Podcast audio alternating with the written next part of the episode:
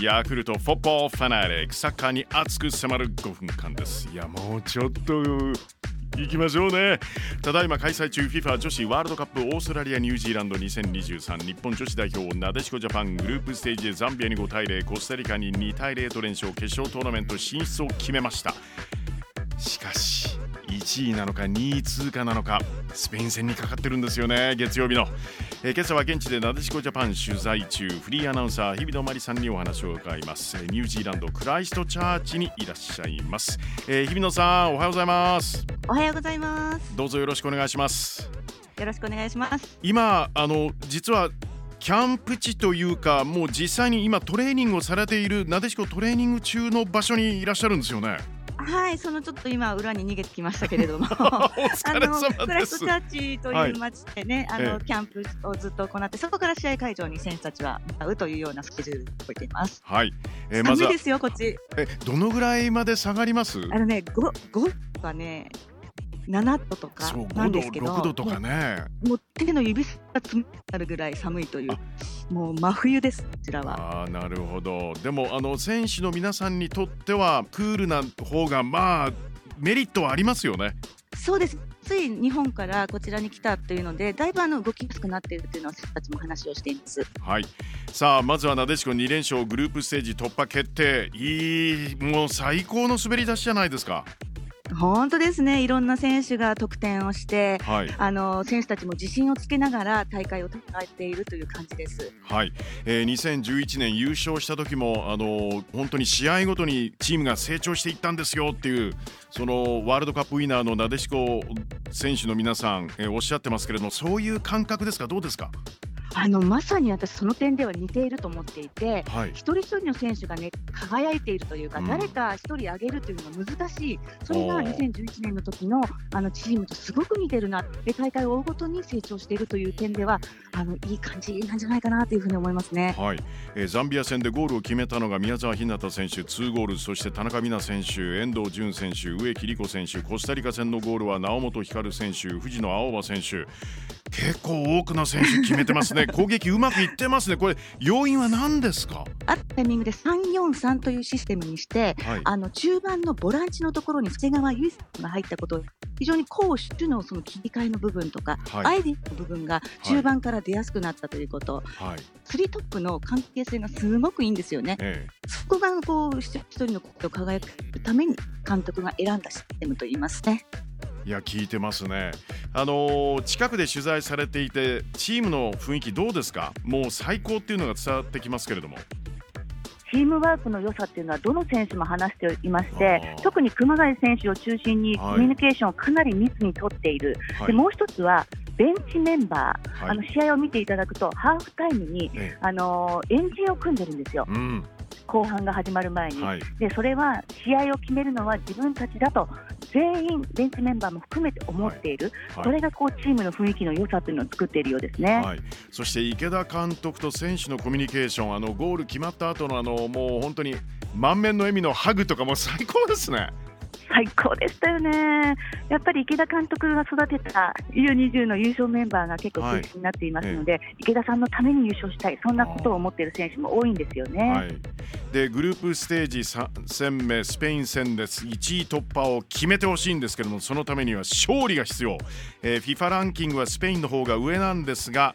どんな試合展開予想されてます？あの現地のプレスの皆さんも含めいろんなお話をそれぞれされてると思いますがどうでしょう？これまでの2戦とは全くテンションの違う試合になるとは思うんですよ。うんはい、で急にスピード感も変わったりあのパスのうまさというのも技術的にもそのかなりこう上になると思うので、はい、しっかりその中でも自分たちのペース、うん、自分たちの空気感を大切にサッカーのリズムを、まあ、保てれば、はい、今のなでしこジャパンならきっと勝てると思いますが、やっぱりね強敵ですから、はい、ここからが本番という感じの空気をもう一度作り直すことが大切でしょうね。いやそうですよね。あのー、先にもあのコーナーでお話が出たんですけれども11番のアレクシア・プテージャス431日ぶりに先制点帰ってきてザンビアに決める背番号6番のアイタナ・ボタンディがコスタリカ戦 MVP そして11番のフォワードジェニファー・エルモソが、えー、最多50ゴールを超えることができるかザンビアで100試合目という代表これは相手にもうとって不足はないですね。もうザ・ワールドカップって感じですよね。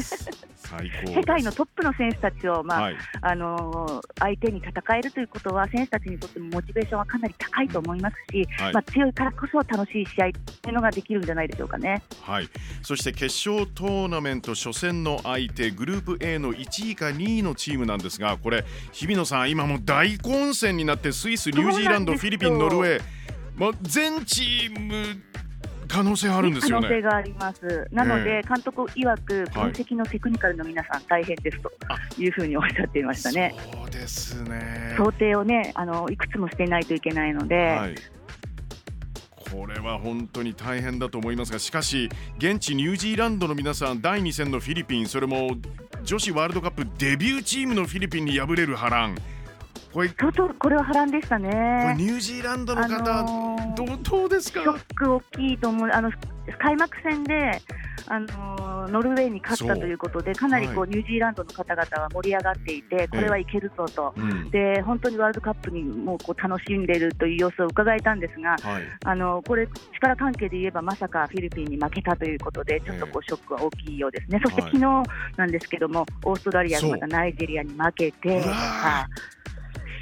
そうなんですよねでもこれまで最高のあの女子ワールドカップとしては最高のチケット枚数が売れてますしあの、はい、賞金も過去最高額ということでやっぱりあの女子のサッカーもステータスがこうやってちゃんと上がってきているっていうこともあるのでちょっと開催地頑張ってほしいですよね。そうですよね、この後日本もニュージーランドと当たる可能性はゼロではないので、はい、まあそれをやりたいかやりたくないかはちょっと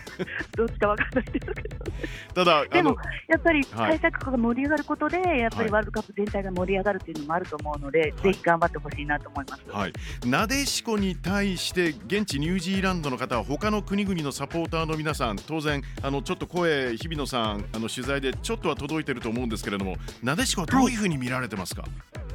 あのやっぱりですね会場を見るとあの2試合目もそうだったんですけども、はい、現地のニュージーランド人の方々が日本の鉢巻きをしてくれたりとか、はい、あの日本こちらに住んでる日本人の方々がそういうこう周りにこう鉢巻きを配ったりとか努力をしてくださっていて、はい、かなり応援してくださってるんですよ。なのであの、まあ、対ニュージーランドじゃない限りは かなりホーム感というのは出る。で日本の今日あの WE リーグの高田チェアもいらしていて、はい、はい、なので日本から応援団も続々とあの到着されていますし、スペイン戦はね、はい、だいぶ来るというような話を聞いているので、はい、ちょっと日本のホームになるんじゃないかなっていうのは期待しています。いや期待してます。あの確かに鉢巻きで面白いことはあの合格鉢巻きをされている男性の方がいてなんて書いてるかもうちょっとよくわかんないけど、なんか頑張れみたいなね、やってくださっているというね、はい、でもこちらの現地の方も、はい、あのおめでとうってどうやって言えばいいのっていうのを聞いてきてくれたりとか、はい、選手に声おめでとうって声をかけたりしているので、かなり日本へのこう好感というのは高いみたいですね。わかりました。あの引き続き本当に素晴らしい選手監督インタビューあの試合後期待してますんであの勝利の声を届けてくださいね。お願いしますはい頑張ります。ありがとうございます。日比野さんまた。お世話になります。はい。FIFA 女子ワールドカップオーストラリア・ニュージーランド2023ニュージーランドで取材中フリーアナウンサー日比野真理さんにお話を伺いました。以上ヤクルトフォットボールファナリック